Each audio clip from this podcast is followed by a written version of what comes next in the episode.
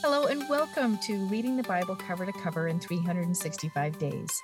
My name is Andrea Lendy, author of the book and Bible reader and studier for over a decade, and I'm excited to share some thoughts with you about today's reading.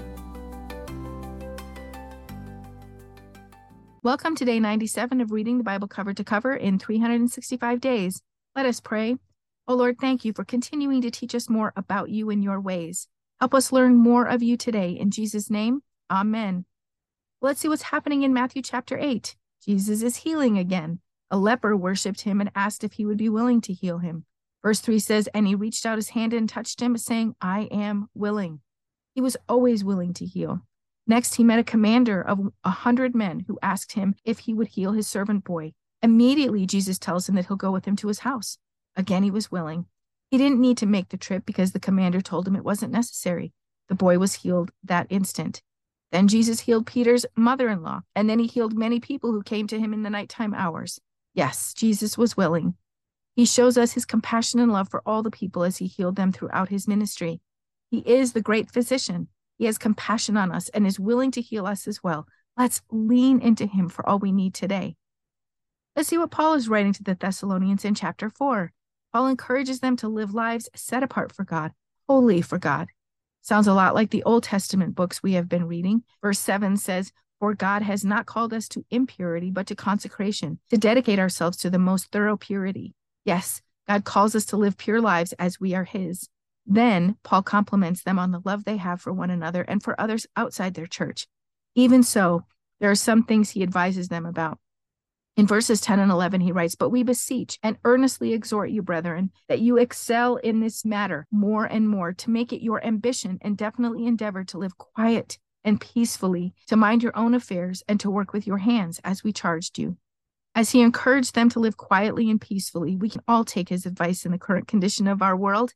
He also tells them to mind their own affairs. In today's lingo, it would be something more like mind your own business. Paul wrote against gossip in various letters to other churches as well. We need this reminder from time to time as well. Lastly, Paul encourages the Philippians to work so they will be respected by the outside world. While we don't work to be better than or show up the neighbors with our wealth, Paul encourages us to maintain a good reputation so we can share the gospel with others and represent the Lord well. It always amazes me how the words written and spoken thousands of years ago are so applicable to us in our modern day world. He ends his letter with great encouragement about the rapture to come and what a day that will be. Let's see what's happening to the Israelites in chapter 7. Well, this chapter reveals man's sinful nature. God instructed Joshua that everything in Jericho was to be burned. Nothing was to be taken as spoil by anyone. All the gold, silver, and bronze could be taken, but it was to be given to the Lord and put into his treasury. Achan from the tribe of Judah took some things for himself that he coveted, which was against the will of the Lord. God's wrath was against the Israelites until this situation was rectified. It was God himself who told Joshua there was sin in the people. They lost a battle because of God's wrath. As Joshua asked the Lord why, God told him of the sin. Joshua still had to search for the sinner, and when he found him, he and his family were stoned to death because of their disobedience.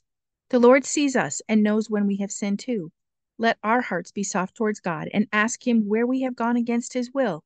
He will show us just as He showed Joshua. Thankfully, we can be forgiven through Jesus' blood that was shed for us. Chapter 8 is like an action adventure movie packed full of fighting, ambushing, and winning. In our last chapter of the Israelites lost to the city of Ai because of their disobedience. And now that the perpetrator was gone, God gave the city to the Israelites. The Lord told Joshua exactly what to do to ambush the city, and they carried his instructions out perfectly. I want you to read how it goes for yourself. However, I do want to point out that after their victory, they made an altar for the Lord, and Joshua wrote out the book of the law of Moses on stones. The law was read aloud before all the people, both the blessings and the curses. They were on fire for the Lord, and they were exceedingly blessed by him. The 97th Psalm talks about God's greatness and how everything is in submission to him, even the mountains. Yes, our Lord is great.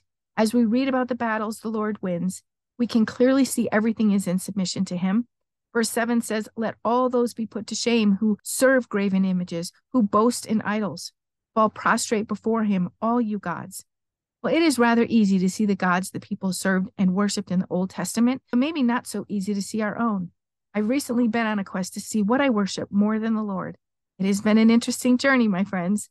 Let us all seek God's help in discovering what we may be putting in front of Him. Verse 11 is very reassuring and says, Light is sown for the uncompromisingly righteous and strewn along their pathway, and for the upright in heart, the irrepressible joy which comes from consciousness of His favor and protection. God lights our path. He puts joy in our hearts, and He grants us favor and protection. Yes, we serve a mighty and gracious God. Let us pray. O oh Lord, thank you for showing us your power and might.